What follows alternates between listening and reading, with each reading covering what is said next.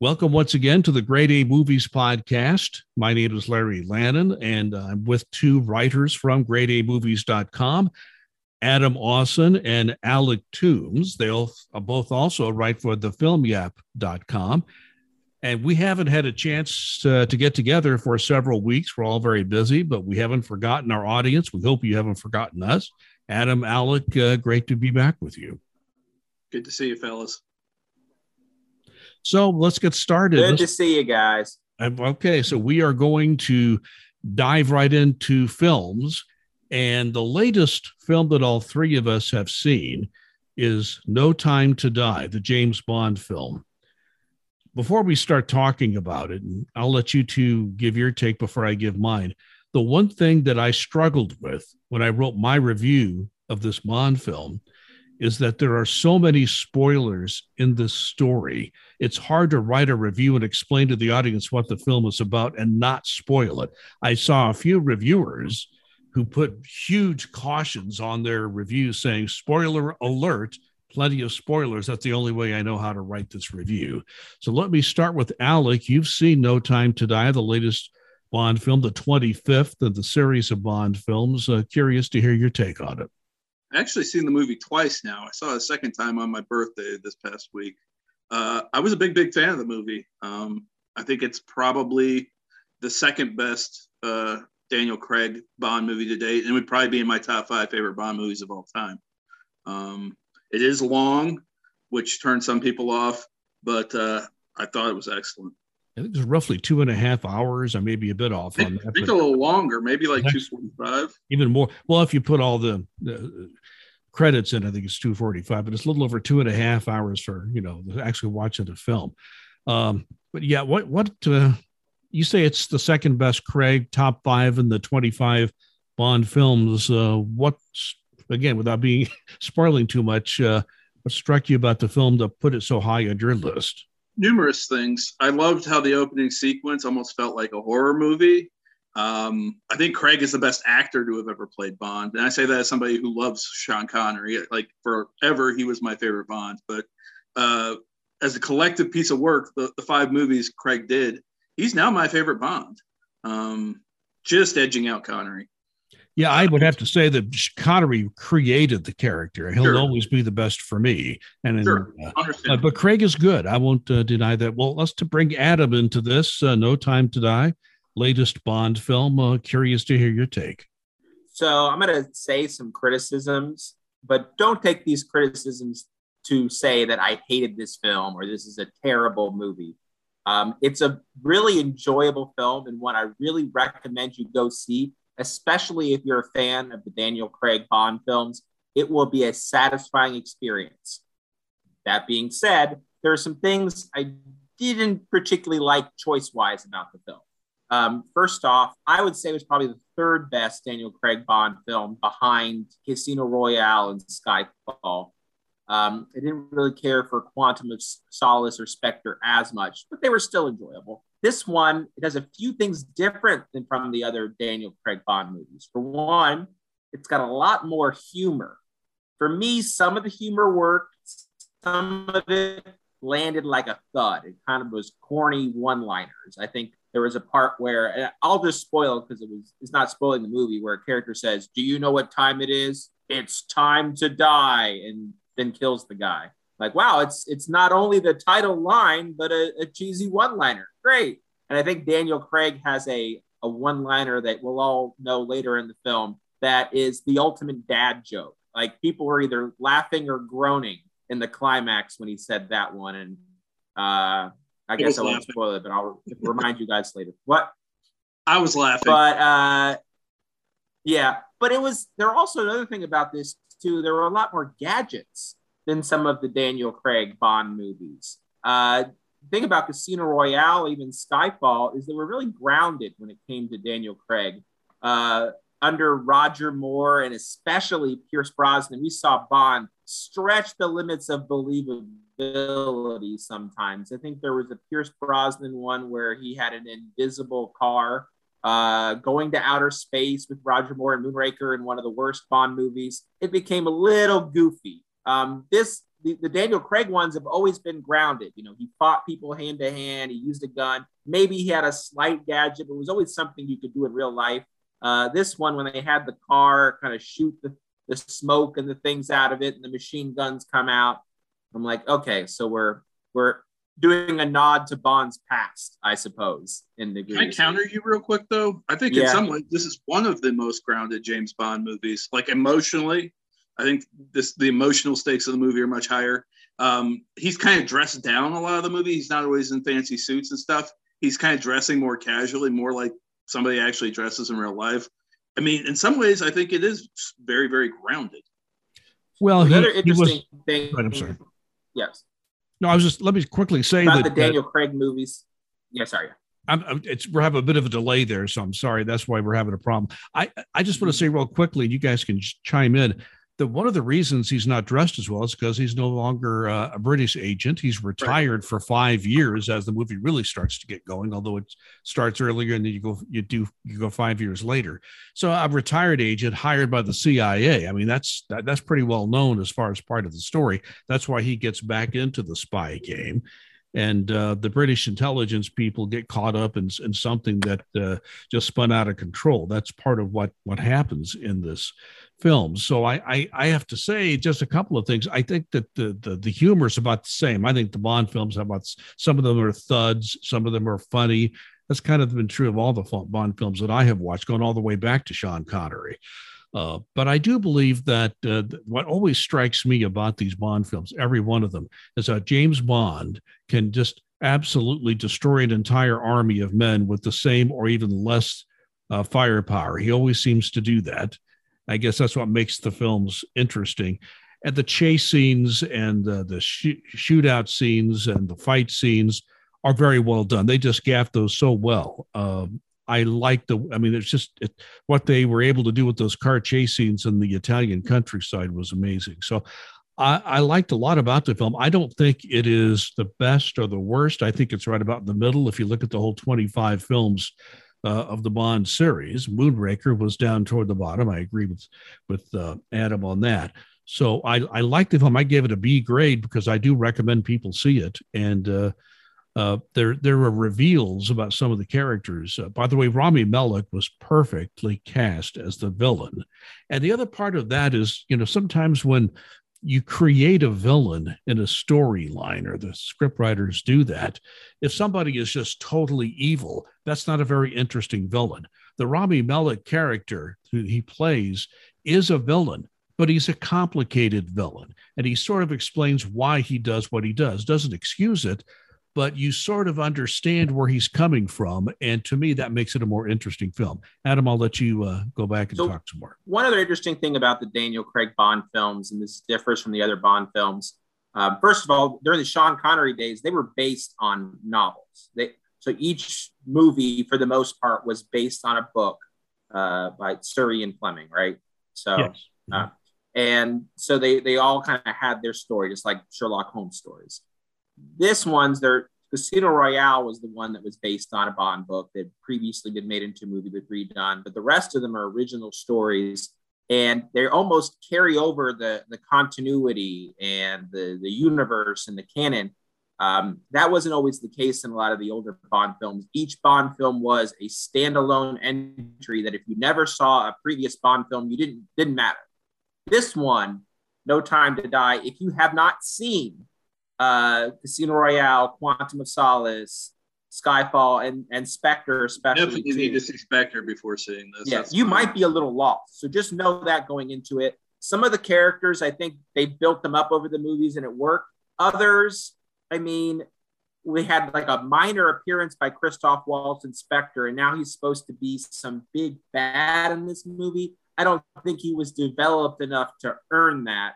I think just the name Blofeld really matters to fans of the Bond movies who remember it from years past when other actors uh, played the role. Um, it was good. It was a nice send off to Daniel Craig, and just not a big spoiler. It is clear Daniel Craig will not be reprising this role. They made that crystal clear in this movie. So if you enjoy the other Daniel Craig movies, watch this. If you haven't seen any Daniel Craig movies, this might not be the one to start with.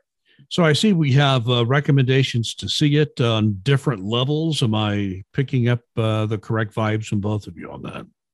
Okay. I Excellent. will take an exception with you with uh, the Rami Malek comment you made earlier, Larry. Uh, if I had an issue with the movie, it was him. I think he was kind of miscast. Why do you say um, that? Mostly his age. I think he, since he won the Oscar for Bohemian Rhapsody, he keeps getting miscast in movies, but he's still a good enough actor where he makes it work. Like he was in the movie The Little Things from earlier this year. I don't think he fit the role he was playing correctly, but he still makes it sing somehow. Um, he's way too young to be playing the role he's playing in this movie. If you're looking at the time, he and uh, what's the French actress's name who's in the movie? Um, Léa Seydoux. Yes, Léa Seydoux. Thank you. Uh, in actuality, they're like four years apart in age. Uh, given the circumstances of what happens in the movie, he should probably be, be like 50 or 60 years old. Well, the makeup artists do a good job in this film. that does help. But I, I would. Know. He's kind of boyish to me still. I felt like somebody, granted, they've both been in Bond movies before, but like Javier Bardem or uh, like uh, Benicio del Toro would be better, I think. That, so what I would rec- what I would recommend people do is watch the film and do you agree with Alec or do you agree with me and just come down one way or the other? Adam, do you come down on Rami Malek either way? I thought he was good. One interesting note, I want to get on a side note. There was an article saying, why do they keep having Bond villains where they're physically deformed or they have scars? Uh, that is creating the stigma that somebody with a scar or facial deformity equals evil. Uh, and that was interesting. Um, I don't know. I think they're maybe reading a little too much into it, but I guess if you're someone who, you know, was burned or had something like that, you probably get tired of seeing it used as a way to show a bad guy in a movie.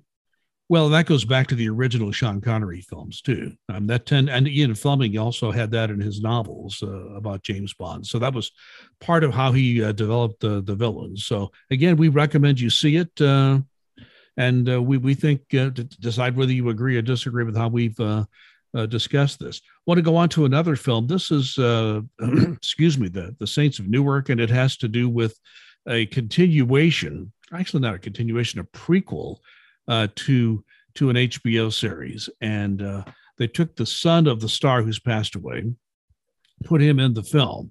So I'm going to ask Alec to talk about this film. You've seen it Give us your views on it.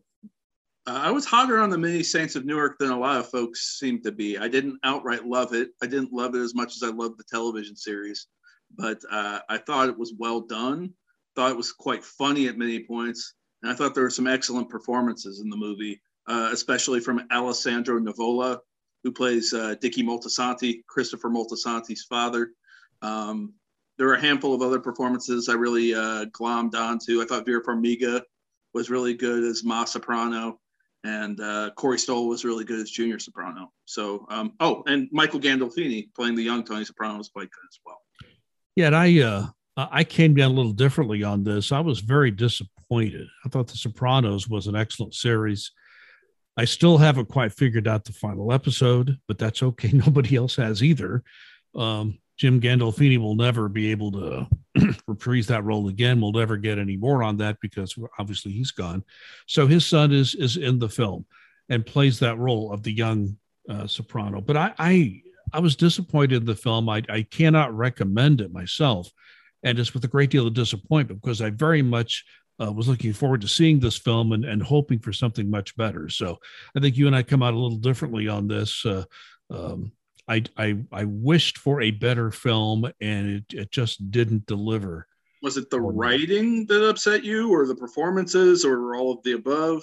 Well, nothing upset me about it. I, I, just think it was just the whole film did not come together very well. Some of the writing was good. Some disjointed, perhaps. Disjointed is part of it, and uh, the story just didn't compel me to think that people should make an effort to see this film. And uh, uh, not that it was a bad film or a bad story. I just it's it's kind of a close call. I gave it a D plus. I just don't think that it's going to. Um, it's, it just makes the cut for a film that you would want to go out of your way to see, whether okay. you're watching it at HBO Max and using your time or or uh, opening your wallet and going to a to a movie There's theater. A pretty big disparity between you and I then, because I'm a B plus. Um, okay. I gave the movie four out of five stars. again, I think the performances carry the movie. Uh, there's a lot of great music in the movie, which David Chase always has had a good ear and and taste for that sort of thing. Um, I see some of the stumbling blocks. Um, it doesn't always work. I wasn't a big fan of the last scene of the movie. I thought it was pretty silly, um, but there was a lot there I enjoyed. Yeah, and it's it. I think they took a complex story and just didn't bring it together very well. It had so many possibilities, and I'm sad to say it. I wanted to like this film, and maybe I had higher expectations than I should have. But uh, did you watch you, it at home? I, watched, I, I did watch it at home and okay, on a big screen. Maybe I watched it under really good circumstances. I have buddy over who's a huge Sopranos fan. My wife made Italian food we, I had some some beverages while watching it. I, I was very kind of jovial and happy watching this movie. That might have helped. So it might have just been the amount of wine you consumed, or I don't think it.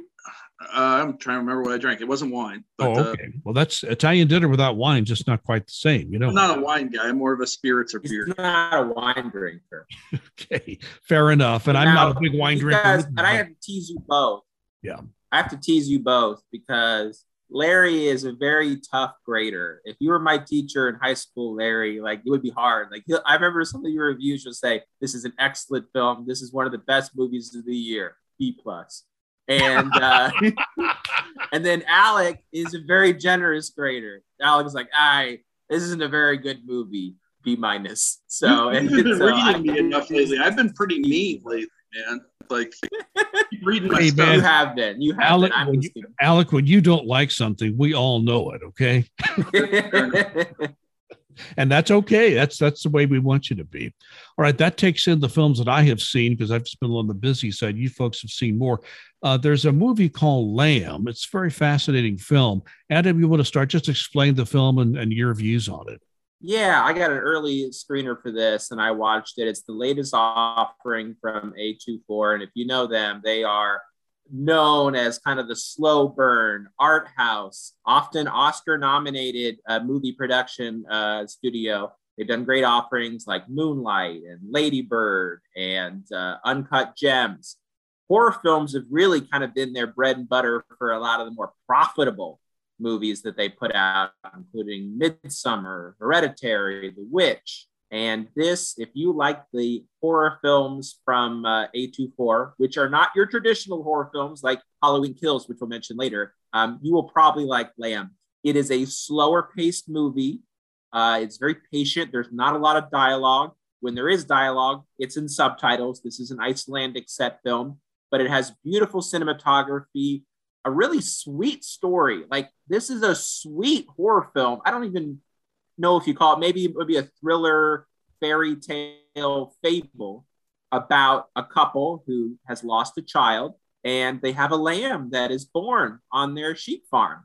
But there's something interesting about the lamb. First, you I'll spoil one thing, but not the big spoil. Um, you see it wrapped in a blanket and they're treating it just like a human. And when the blanket drops, you see it's human from the neck down and lamb from the head up with a CGI that at times looks photorealistic and other times looks kind of laughable. But what is the end result in the story is a really nice story about parenthood. Um, it's also in the end, not to spoil anything, a little bit about man taking from nature. And while it is a slower paced film, I promise you it has one of the most crazy endings that you'll see in all of 2021 it is worth it. You may think, all right, is this movie going anywhere? When it hits that climax, you'll say, oh, that was bizarre. All right, I guess it was worth me kind of sitting around for an hour and a half waiting for something to happen because something does, does happen. Um, I give it four out of five stars. I enjoyed it. There are a lot of it that you, you bumped it up. I thought yeah, you rated... I'm bumping it up. I'm bumping it up. Okay, I thought you. Uh, I read your review. I thought it was a three and a half. Maybe I did. Ah, ask me tomorrow. Ask me tomorrow. It'll be two. Who knows? Okay. Um, but I liked it. I thought it was challenging and interesting, and it took a risk. But for me, the risk worked. If you're into this type of movie, go see it. Well, no question, A24 takes uh, horror films to a different level, a completely different way of telling the story. So, Halloween Kills, Alec uh, chimed in on that one. Okay, can I just throw in a few comments on Lamb, which I also watched? I'm sorry. Did I say Halloween Kills? I meant Lamb. Excuse me. Go ahead and um, talk about Lamb. My fault there. I'm lining up pretty closely with them. Uh, I, I also awarded the movie four out of five stars. Uh, I, unlike your review, like what you said in your review, I could have sat there and watched them work on their farm for like an hour. It's so beautifully photographed, and uh, just the scenery is exquisite. Um, I do think the movie, as small as it is, benefited, uh, or I benefited from seeing it in a movie theater. Um, I love the way it was shot. I love the way it was performed. Um, I there's analogies that play in the movie, but I think if you take it literally, it makes more sense and has more weight to it. So uh, I'm also a four out of five or like a B plus on Lamb. That was quite good. Yeah, there are some films that need to be seen at a movie theater. I say No Time to Die is a film that really needs to be seen at a movie theater to get the full uh, texture of it. So that was a gorgeous um, movie too. Yeah, I think so. Well, very some of the scenes out in the Italian countryside were beautifully shot. Um, Okay, next film is Hollywood Kills. I'll stay with Adam. I'm Alec in this one, Nimberg Adam in uh, Hollywood Halloween. Hollywood maybe kills too. Who knows? Halloween Kills. Uh, we are in the Halloween season. Uh, give us your take on that. I'm a horror fan. I'm a fan of the Halloween franchise. Um, I was excited for this movie. I liked its predecessor from 2018 quite a bit. Um, didn't dislike Halloween Kills, but um, it was a lot. It is far and away the most violent entry in this series, easily, no contest, no question, and probably the most violent uh, mainstream American horror film within the last seven or eight years. Um, the movie is kind of schizophrenic to me in that it's super, super violent, but also attempts to be very comedic at the same time.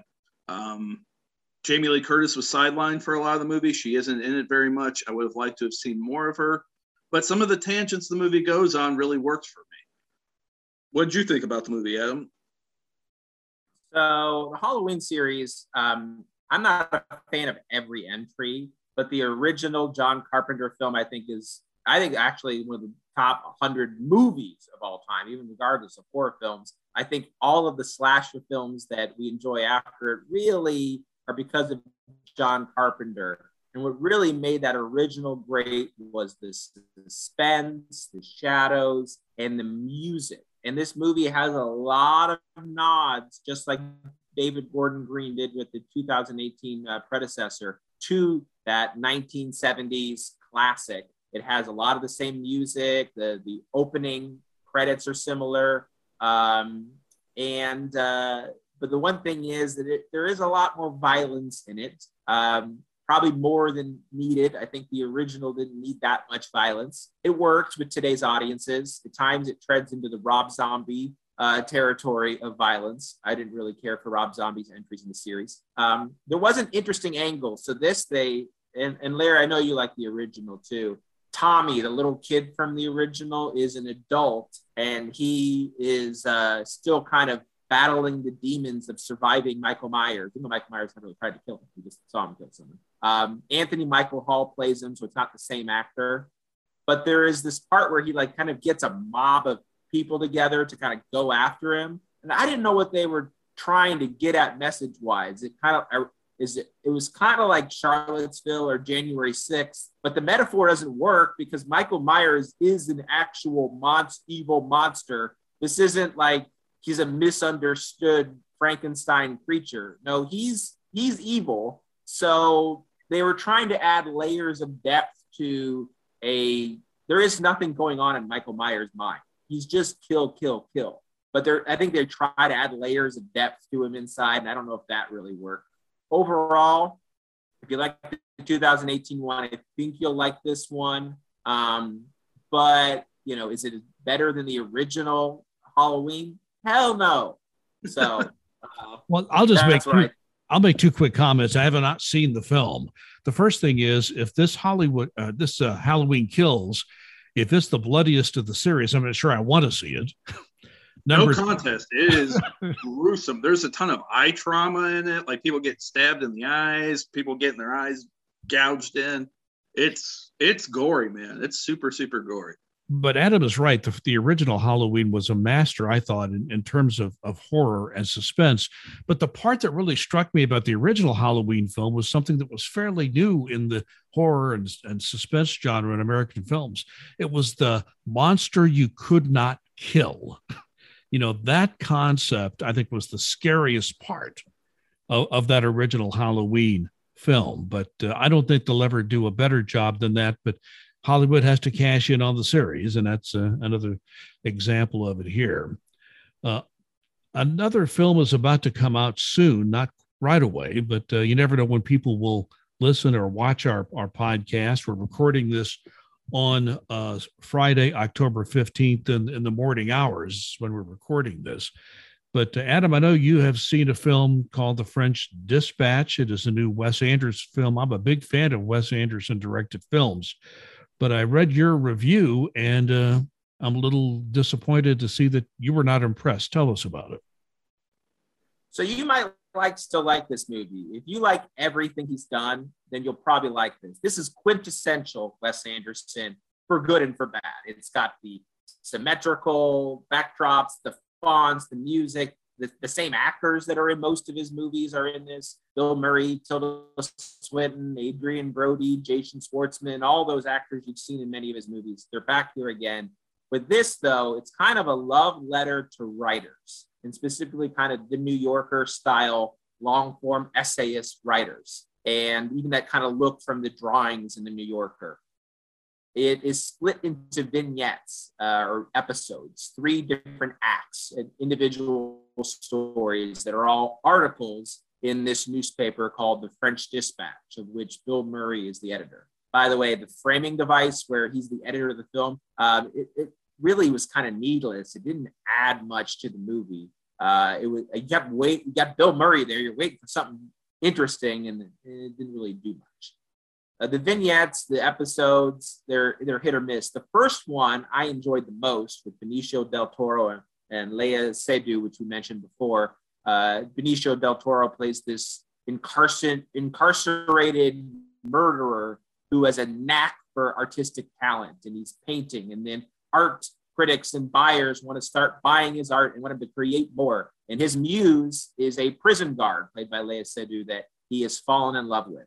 And uh, not to spoil much, but this was my favorite, and it comes first. So I'm watching this film, thinking, all right, this is this is pretty good. If they're all like this, uh, this might be one of my favorite movies of the year. But then the movie kind of falls into a dud in uh, stories two and three. Frances McDormand is wasted uh, in a role where she doesn't really get to show much emotion. Uh, Timothée Chalamet, a little bit better, but uh, not that great.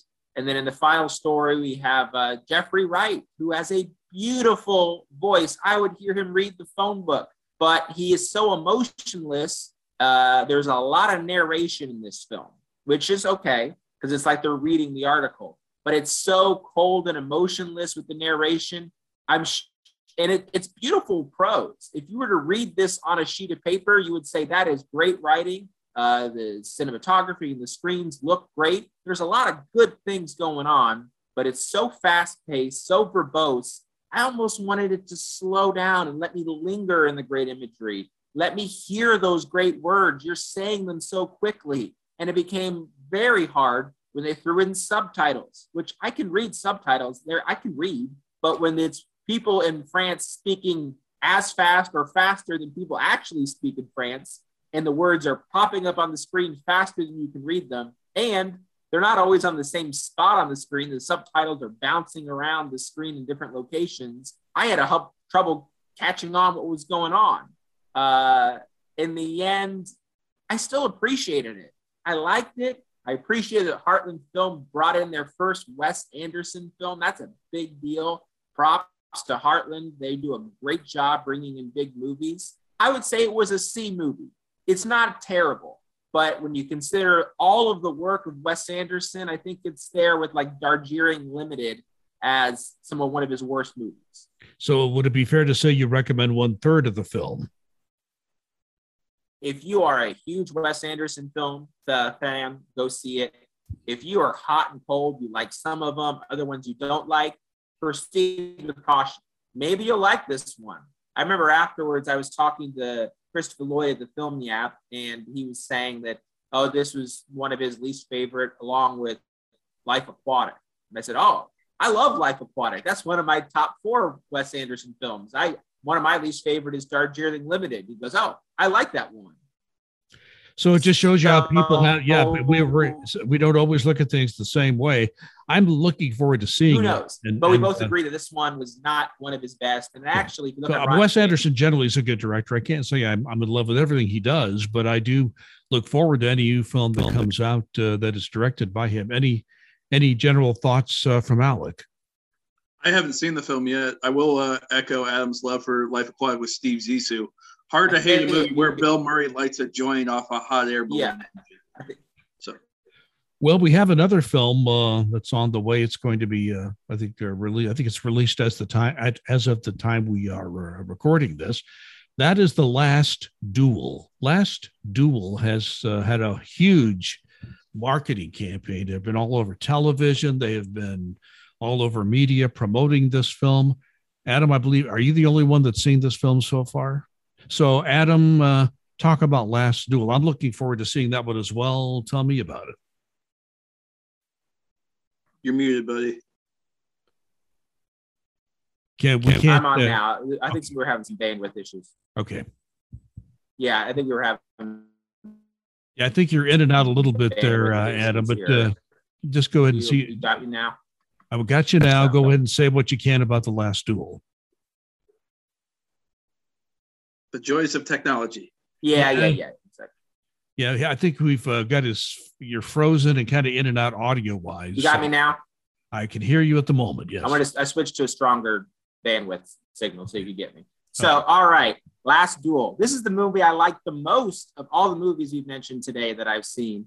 Uh, Ridley Scott is back with a movie that has some big names: Adam Driver, Ben Affleck, Matt Damon, and maybe not the biggest name, but she will be Jodie Comer, who you might have seen on the show Killing Eve or recently in the film Free Guy uh, in the female lead. This is a medieval 1300s France knights movie. But if you go into this film thinking this is a Knight's Tale or Excalibur, you will be sadly uh, mistaken. This is actually a kind of a feminist movie about rape. Now, if that already turns you off, just know that this might not be for the film for you. It could trigger you. This film has some very tough to watch scenes depicting rape. But when the end, what it is is really a story about a woman standing up for the truth and facing huge risks. She will literally be burned at the stake if uh, she doesn't win uh, because she has told the, the public that she was sexually assaulted by a man. But back up a little bit. Matt Damon and Adam Driver are two different knights or people in 1300s France who are friends. They have a complicated relationship, uh, but it sours over the years because of business deals, whatnot, and then it culminates in Adam Driver raping Matt Damon's wife. Um, it's told in three acts with each version of the truth from different perspectives, kind of like Rashomon, the Kurosawa film. The first act with Matt Damon, I was like, okay, this film's okay. I did enjoy Matt Damon's awesome mullet. This is a really good mullet that he has in this film. Uh, but the story was okay. But the film gets better and better. The Adam Driver one, which Adam Driver right now I think is one of the best working actors in Hollywood, probably the best. He's at the top of his game right now. He gives a great performance. Right now, you're not liking these characters, even though it's from their perspective. You're like, wow, these are kind of shitty people. I don't really don't like them. Uh, but it really, in the third act, you say, oh, all men are terrible. Matt Affleck, um, uh, not Matt Affleck, that's the uh, Matt Damon, and uh, Adam Driver. They're awful people. Jodie Comer, she steals the show with an awards-worthy performance when she tells her version of the truth, and then it all culminates in the last duel, uh, where they have to fight, and whoever wins the duel, God is chosen to be correct. And if Matt Damon loses the duel, then it'll say not only will he die, but it'll mean that he lied and his wife lied, and they'll burn his wife at the stake. So there's a lot at stake here. The final fight is gruesome, it's well shot, uh, but it's really an interesting story. It's written by Ben Affleck and Matt Damon, the only movie they've written since Good Will Hunting, or at least made into a movie. And uh, Ben Affleck has a small role. He's kind of a count who is uh, sleeping around. He's got some awesome gold uh, blonde hair and dyed eyebrows and dyed facial hair. So uh, it doesn't. Even Damon look like, look like the lost members of Die in this movie. It kind of yeah, yeah. He, but I, I like this film. Um, I think it's great costumes, great set. There there's one thing that I would say is great about the film when they show the same scenes from different perspectives. Not only was that great directing because there's different lighting, different music, because it's from a different point of view, but the acting it was it was different but so subtly different that I'd almost want to rewatch to say how different did they deliver the lines in each scene. So I give this like four and a half, maybe close. Not I don't know. I don't give a lot of fives out, but it, it's getting up there. This will be one of my top ten movies of the year, probably. One important thing uh, that you didn't bring up: uh, Damon and Affleck wrote the movie, but so did Nicole Holofcener a woman and a filmmaker who, who, has made some really good independent movies. Yeah, she did. Can you ever forgive me? The Melissa McCarthy Oscar-nominated film, and I think it was important to have a female voice, right? I don't think she did that one. I think she did. What's the, one of James Gandolfini's last movies? The one he did with uh, Julia Louis Dreyfus. Okay. Um, well, she she's she, a, I think she did Friends with Money. She she does a lot of indie like dramedy type stuff. I know they wanted a, a woman's perspective on this, and I think perhaps she wrote the segment that Jodie Comer's like the representative of her perspective. Well, I, I don't know which parts she wrote, which parts they wrote, but it, it felt very sensitive. It didn't. Uh, one interesting note that uh, spoiled, I think, during like the trial where they find out whether she was actually raped, uh, and you can see, like, even from Adam Driver's perspective of well, yeah, I did grab her and pin her to a bed, but she moaned, and so she didn't protest that much. I'm like, eh, that's that's still rape, Adam Driver. Um, but her scene was a lot even worse than that. Um, but during the trial, they have somebody come out and say, "Well, uh, she's pregnant, and we know scientifically you can't get pregnant from rape. That's just science." And I'm like, "Wow, didn't like a senator say that a couple years ago?" So uh, there's some shades of you know, while things are definitely changed, things aren't that different from 1300s France in some respects. Well, at least it's good to see the Last Duel has has lived up to the hype. It's a very highly hyped film, and it appears it has uh, met that standard as far as Adam is concerned. Now, there's one film I was going to talk about, Venom 2. I think, Adam, are you the only one that's seen that? Alex saw it. Alex, I saw it a few weeks back. Uh, if you like the first one, you'll probably like this. I, I admittedly like the first one a little bit better. Um, Tom Hardy is pretty much the reason to see these movies. He's very good playing both uh, a human and this alien symbiote who uh, transforms him into kind of an anti-hero. Uh, he's super funny in the movie. They have, or he has good chemistry with himself. Um, in this particular instance, I thought Woody Harrelson was kind of bad in the movie, which is kind of strange. Uh, Harrelson's a good actor and somebody I generally like, but um, he played everything kind of kind of big and kind of annoying. It was also ridiculous to me. Um, his character was supposed to be a teenager in 1996. That's uh, four years after White Men Can't Jump, and uh, three years after Cheers went off the air.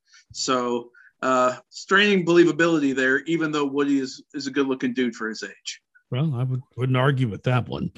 Adam, any other films you would like to talk about before we end the uh, review part? No, but I'm going to be seeing uh, King Richard on Saturday. The uh, Matt, Will Smith starred vehicle. It's a Heartland film, uh, kind of special feature uh, about the father of uh, Venus and Serena Williams and so that'll be interesting. We'll do an episode. We'll, I'll, I'll talk about that. So, and I, I hear I hear Will Smith's going to be there. I'm just starting that rumor. He is going to be there. No, you're starting the rumor. okay. I've, I've, heard rumbles that apparently he's the uh, front runner for Best Actor Oscar this year. Well, I, I don't know. It's a little early for that. That's uh, I, have heard, I've heard the rumbles, man. I've heard. They're, they're well, what about Nicolas Cage and Pig? Isn't that your choice for Best Actor, Alex? he's amazing in that movie. See see the movie and get back with me. I'm telling you, he's so good in it. Well, Alec, uh, you are maybe the most prolific uh, reviewer on this panel, to be sure. Uh, I know you've seen some other films. Anything you want to touch on at the moment? Uh, I could talk about Titane real quickly. Probably the craziest movie I've seen this year. I was cooler on it than a lot of uh, our other local critics. Um, it won the Palme d'Or at Cannes this year. It's a body horror movie. It has a lot going on in there. I did give one detail up in my review, and I guess I will try to discuss it as classily as possible here. Um, our female lead has sex with a car and becomes pregnant as a result of it. And the movie gets crazier from there. There's layer upon layer upon layer of crazy in this movie. Um, I thought it was well made. I thought it was well acted. It just wasn't for me. Oh, so you did not recommend uh, people see it? I gave it a two and a half out of five stars. It was I, I almost walked out of the movie. I was kind of grossed out by it, and I actually watched some of it through my through my fingers. Um, I love horror. I love gory stuff. I guess I'm I'm getting softer in my old age or something. I don't know. Titane and Halloween Kills kind of tested me. You know the uh, uh, the film festival, uh, the Cannes Film or Cannes Film Festival in in France.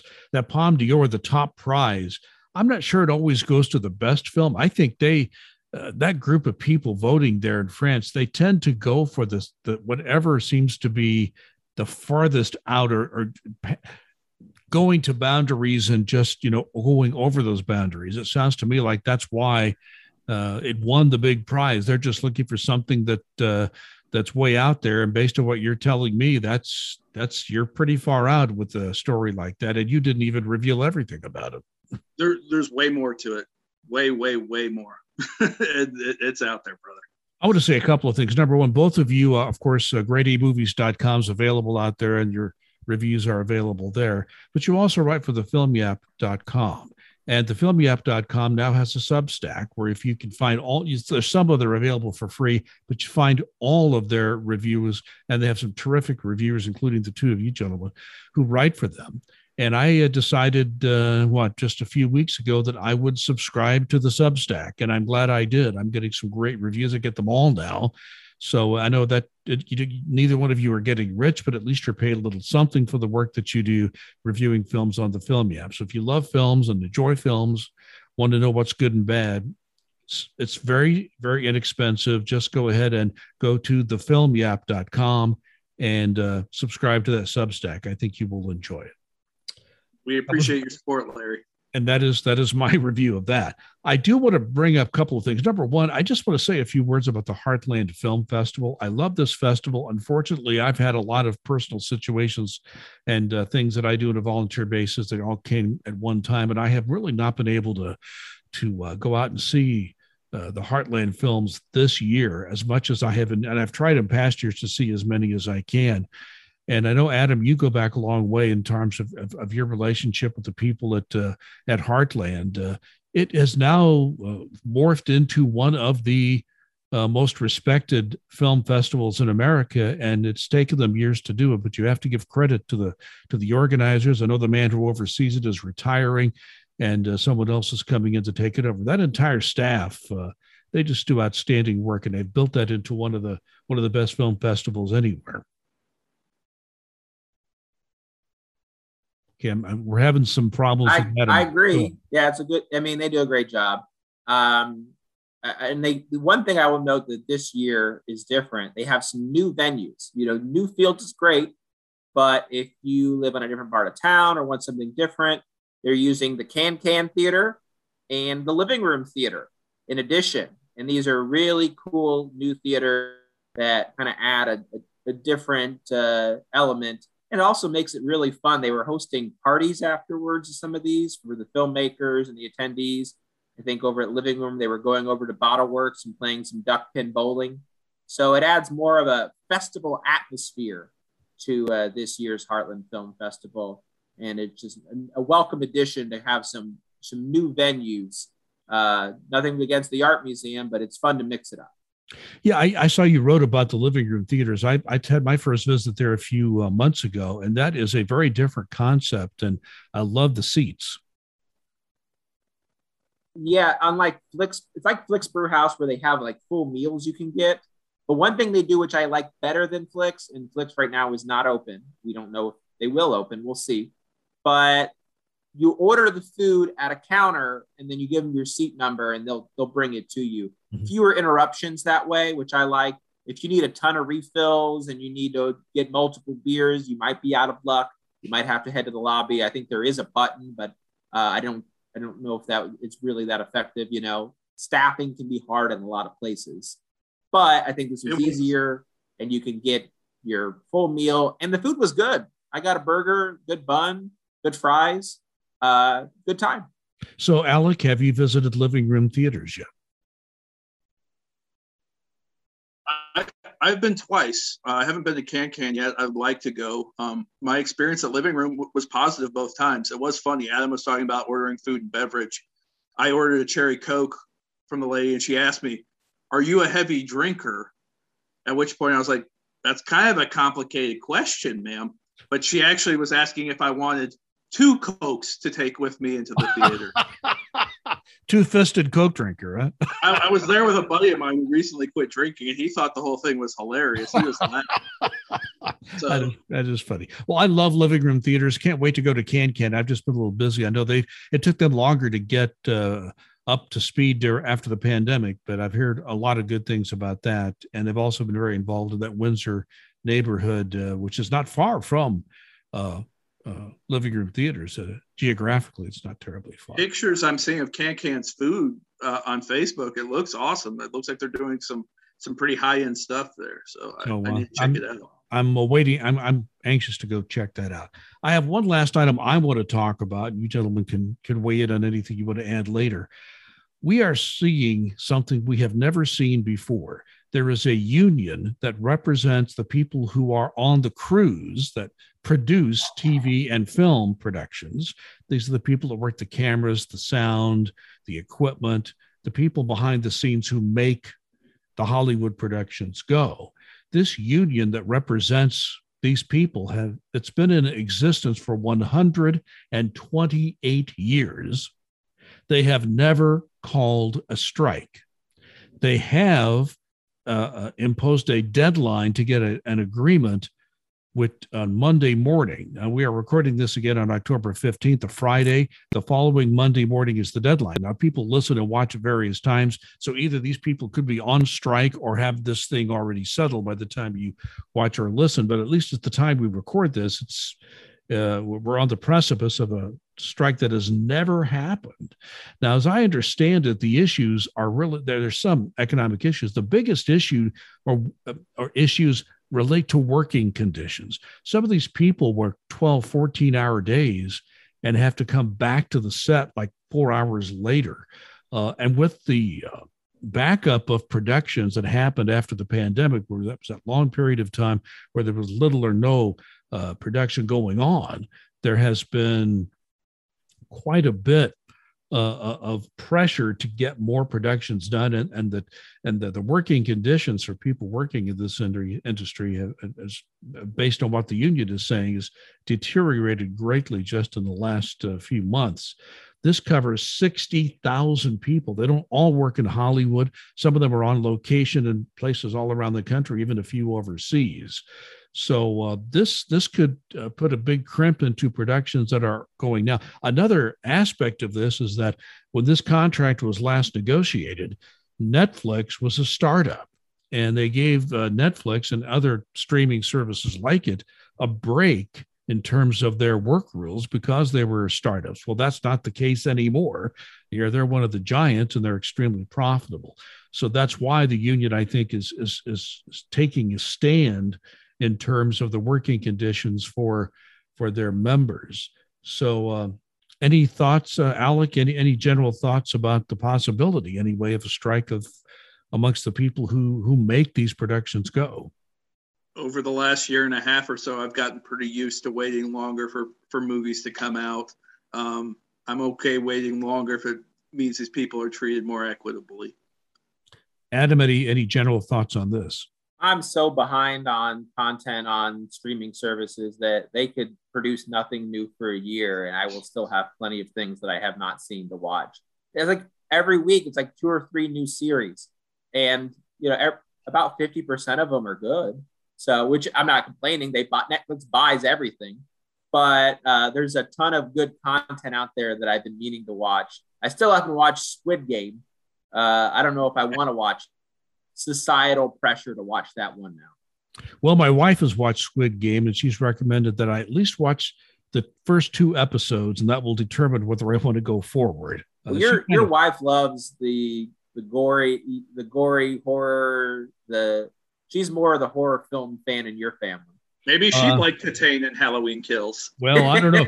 I think uh, today Titane may, may be a little, little outside her her wheel box as well. I don't know, uh, but I I do believe. By the way, uh, just as so you know, Adam, it's been a while since we've uh, recorded last, and you did recommend that I watch the Val Kilmer documentary on mm-hmm. on Amazon, and I did watch that. That was an amazing documentary, and it's really sort of sad to see a man who was such a great actor basically lose his voice.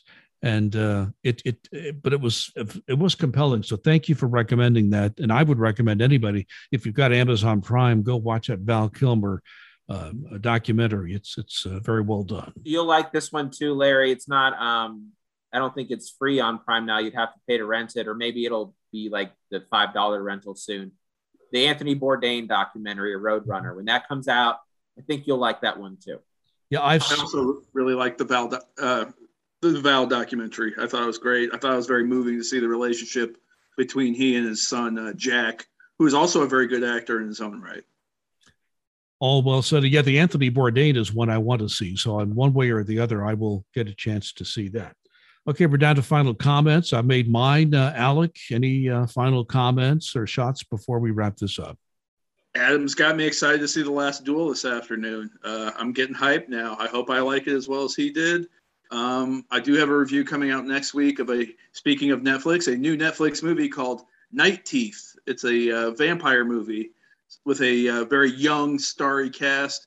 Um, review will be up uh, Tuesday, Wednesday next week sometime. Okay, excellent. We'll look forward to that. Uh, Adam, any thoughts, uh, final thoughts as we wrap it up? Well, we're going to have to meet again soon. I'll mention uh, King Richard, but I hope we all get a chance to see Dune. Uh, I not read the book, wasn't a big fan of the the David Lynch uh, 80s version, but I am a big fan of the director uh, Denis Villeneuve, or however you say it. The Uh, yeah, the French Canadian director, Arrival, Blade Runner, the new Blade Runner, uh, Prisoners, you know, uh, great direct Sicario. Um, so I, I really am looking forward to that. The cast is fantastic. And from what I hear, that it's a gorgeously shot film. If you thought that the new Blade Runner was had beautiful cinematography, this film just kind of carries that over. So I'm excited. I think uh, next week you can see it in theaters and at home on HBO Max. I might do at home because I hear it. This is a long movie, so uh, that oh, way. movie theater, dude. That's a movie that's screaming oh, for a movie theater. If you feel comfortable, go I, to the theater to go see Dune. I have a small bladder, so maybe I need to see that one at home. I'm not like Larry, where I could sit through The Irishman for four hours without using the bathroom. He's Actually, I, I, had to plan for that. My liquid intake. Oh no, I, the guy that just turned 70, I'm not sure I can sit through Dune. I may have to watch it at home, even though I'd rather see it.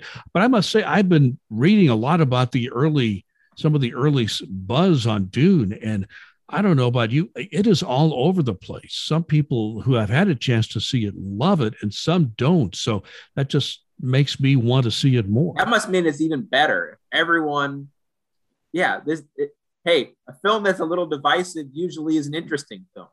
Yeah, I would agree with that. Gentlemen, thank you very much. Uh, hopefully, we won't have to wait uh, as long for our next episode.